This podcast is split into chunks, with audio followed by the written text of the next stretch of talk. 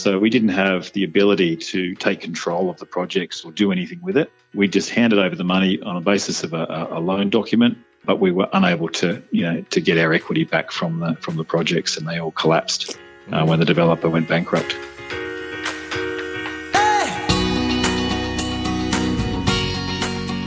This is Property Investory, where we talk to successful property investors to find out more about their stories, mindset, and strategies. I'm Tyron Shum, and in this episode, we're speaking with buyer's agent and managing director of propertybuyer.com.au, Rich Harvey.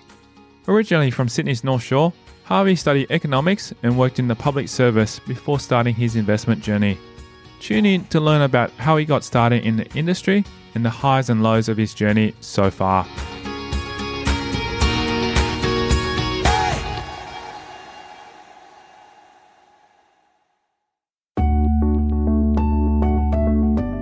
Having started his buyer's agency business in 2001, what does a regular day look like for Harvey?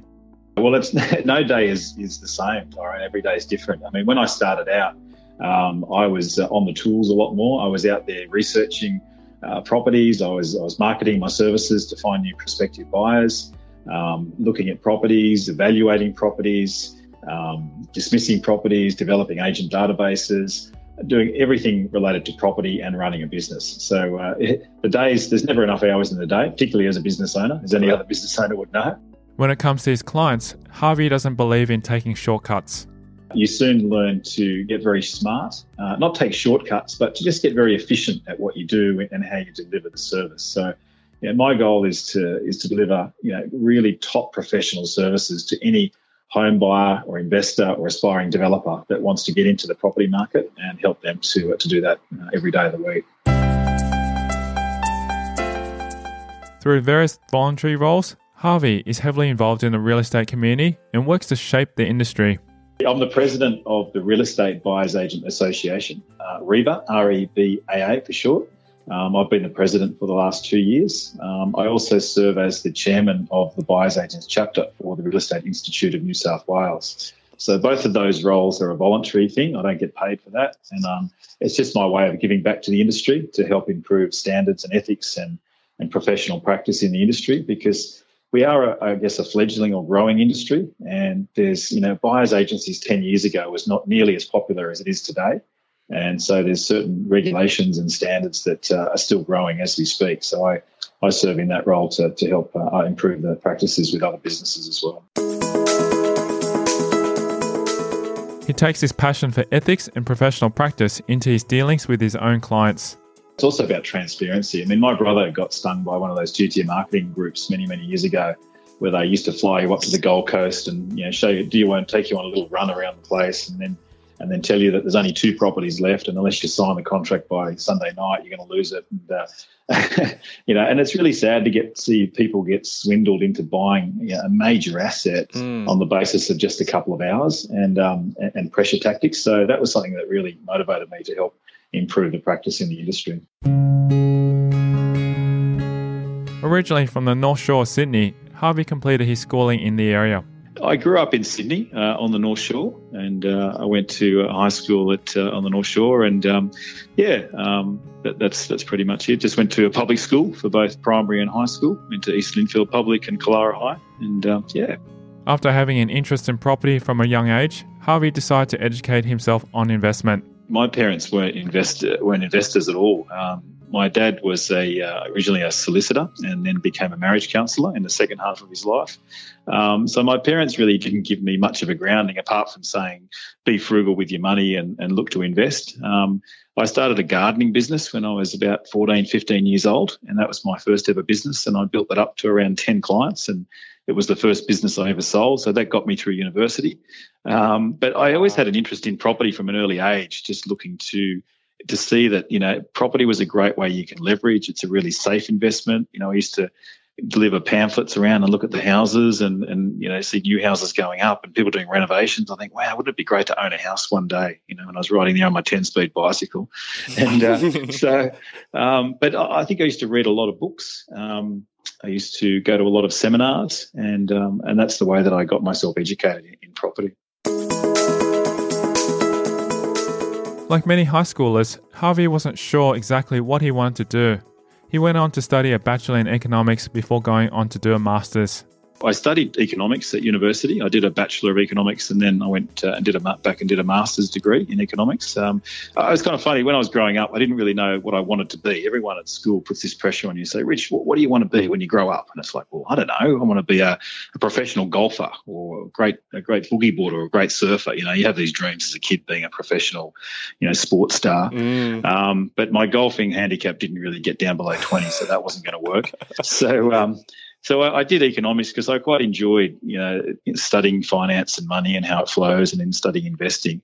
Um, but I, I, finished uni, um, and then I went to work for the Minister for Transport um, for a period of time. I worked there for about uh, 18 months as uh, what was called a parliamentary liaison officer. So during question time in state parliament, whenever the minister gets asked a question, there's always someone in the background who's done all the research, and that person was me. So I'd always be quickly handing the minister all sorts of briefing folders and that sort of thing. So it was a pretty amazing job to get not far out of university. Uh, it was the lowest rung in the minister's office, but it was still a great start. He continued his education and worked his way up the ranks in environmental economics. And then I went back to uni full time, did a master's degree, finished that. And then I uh, looked for a job for a while and I got one with the Forestry Commission as their economist. So I um, always had an interest in, in trees and wood and forestry. So I used to uh, work there for a number of years. Then I switched over and I became interested in environmental economics. And um, one of the things I used to do was to um, crunch numbers on valuing the environmental costs and benefits. And I got a job with the EPA, the Environment Protection Authority, as their senior economist. And I did that for about five years. Um, so I worked on things like uh, water pollution controls, air pollution issues, um, the Clean Water Act, and a whole bunch of other regulatory things. So my job was to analyse for government the costs and benefits of implementing new environmental regulations. But they were really good at evaluating the costs, but no one was very good at evaluating the benefits of environmental improvements. And um, so we helped to develop um, a whole range of techniques to do that. After a while, Harvey set his sights on investing and quickly managed to get his taxable income down to zero through investment kind of got a bit bored with just crunching numbers on a spreadsheet. And I started to, that's when I really started to ramp my property investing journey. And I'd catch the train to work every day. I'd read a book a week. Uh, I'd go to at least one seminar every couple of weeks. And I'd talk to people and really wanted to ramp up my education because I figured I don't want to be stuck in the rat race for the rest of my life. I want to do something I really enjoy doing every day. And, and that's really how I got on the property investment track. So I started teaching people how to buy properties. Um, and when I was in government, I was one of the few people to pay zero tax because I was I'd managed to buy enough properties um, to actually reduce my taxable income to, to virtually zero. And so people would, you know, in the HR department go, Rich, how do you pay no tax? And I go, oh, it's easy. You just do it this way. So I thought there's a niche to start helping, you know, people along their property investment journey. He explains how he managed to reduce his taxable income this way. At the time, my income at the time wasn't that high, so it wasn't too hard. It depends how much tax you're paying. it's all relative, but you know, but uh, at the time, it, it, really involved buying about three properties, um, three to four properties at the time, and uh, yeah, you know, they were fairly new properties, not all brand new, but some of them were fairly new. And so once you crunch the numbers on that, it actually um, you fill in. It used to be called the 221D, and now called the it's now called the tax withholding variation, Section 1515 of the Tax Act. So you can, if you know what your tax deductions are going to be for the year, uh, you submit the form, and instead of um, your employer taking the tax out every week, um, it actually goes into your wage because you know it'll be claimed back at the end of the year. So you actually get to claim your tax on a fortnightly basis, uh, which is a, much better system for, for investors. Coming up after the break, we'll hear about Harvey's first property purchase. That was brilliant because we're able to then, by subdividing and building on the back of that house, that really released and created a lot of equity for us. To the heartbreaking error that almost cost him his portfolio and his marriage. Uh, we ended up losing all of that money. Um, and that was the worst possible thing because we'd taken years and years to develop that equity. How he learned to rebuild after such a tragic loss. One of my best investments was buying a house that already had a granny flat attached, and that was a brilliant uh, strategy. All that and much more coming up next. I'm Tyron Shum, and you're listening to Property Investory.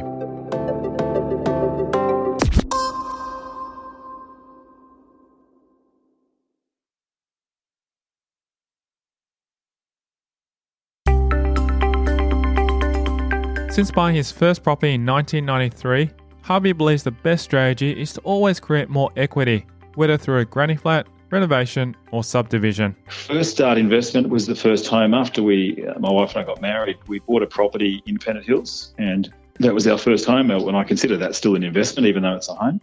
Um, because that's where a lot of people start making their, their equity that they mm. can use to then leverage from to invest into other things. So we bought a very large block of land, which had an old classic, you know, post-war 1950s, 1945 type home on it.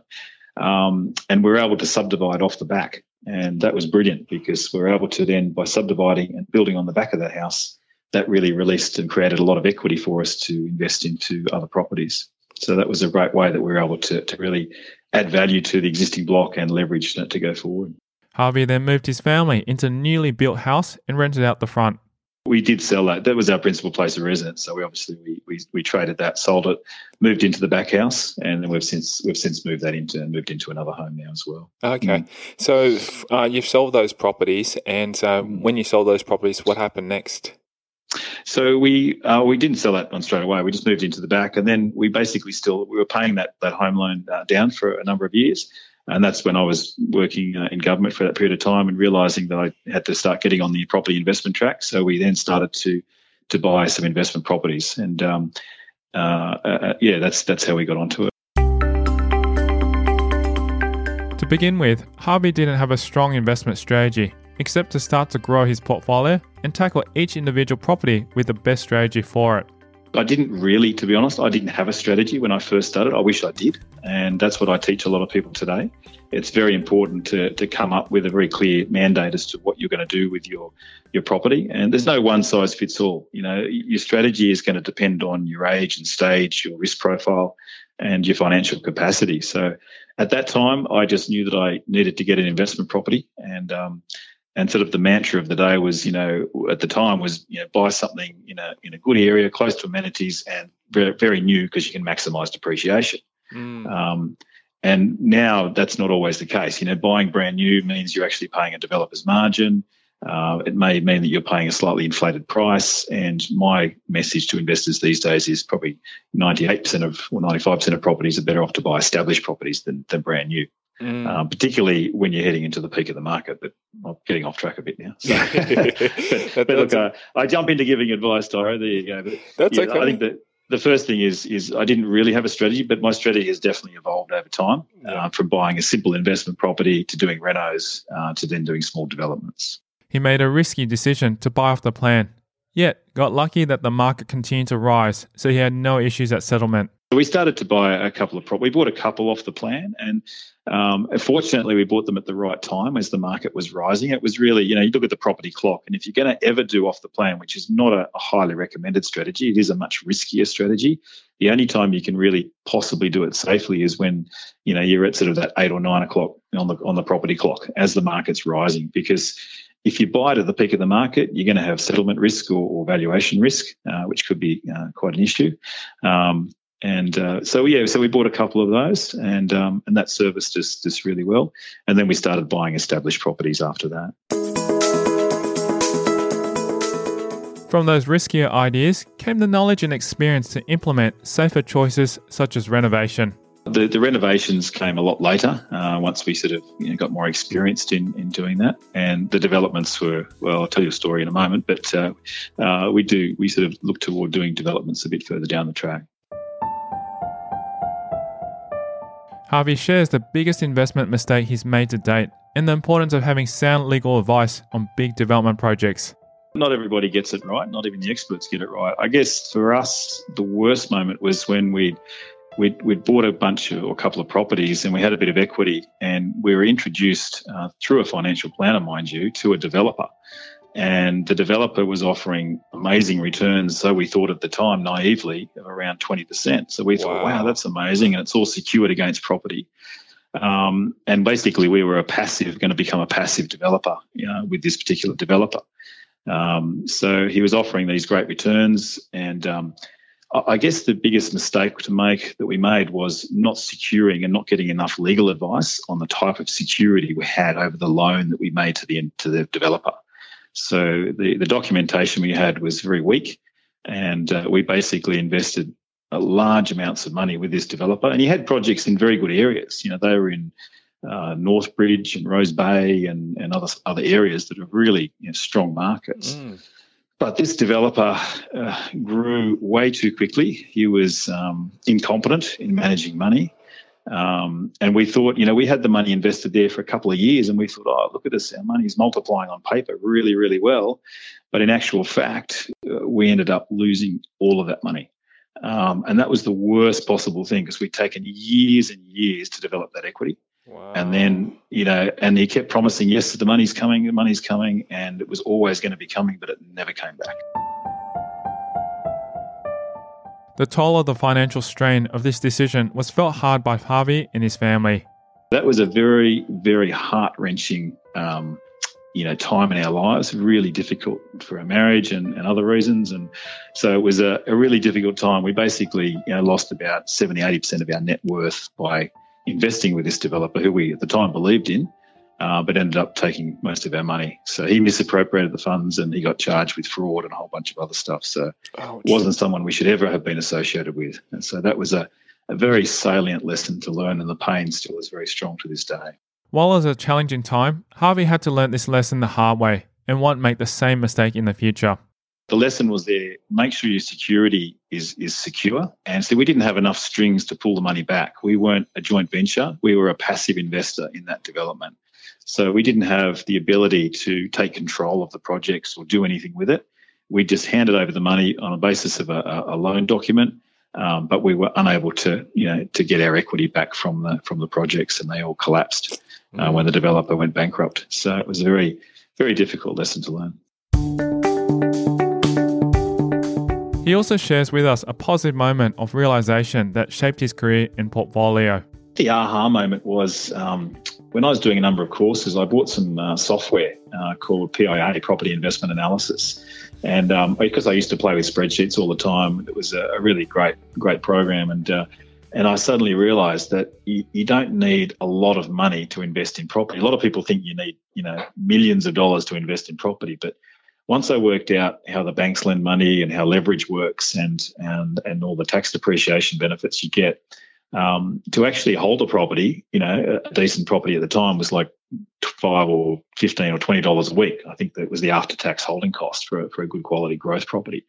And I went, I said to my wife, "This is incredible. Look at this. You, this is you can control quite a large sum of property without a huge amount of cash.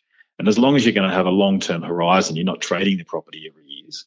Uh, then there's a way. So it was really when I went through that that program and actually looked at all of the numbers, how the how the cash flow works. That was my aha moment to realize, wow, anyone can do this on a moderate income. You don't have to be earning you know, four hundred thousand dollars a year to own a sizable property.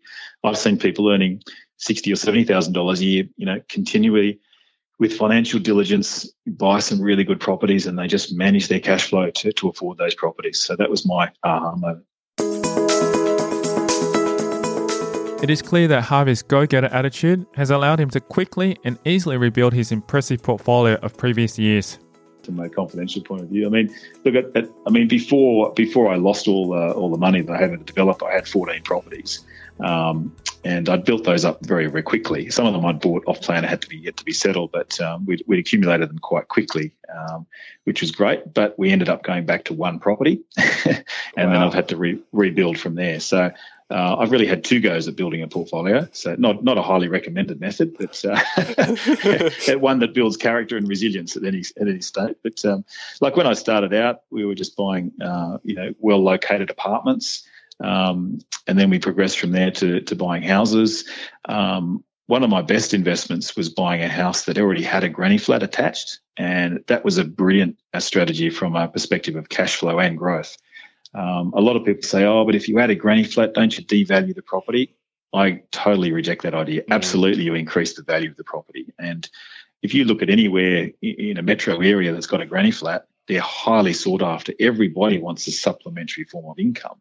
Um, even if you don't want the income and you just want to put noisy teenagers in there or a grandma for what is literally called a granny flat, then you've got that opportunity too. So Granny Flats has been a, a really good investment for us, and uh, and I always smile when I see the uh, uh, the property statement come in every month and uh, showing the positive cash flow that it's generating. Thank you to Rich Harvey, our guest on this episode of Property Investory. If you want to hear more stories like this, visit propertyinvestory.com.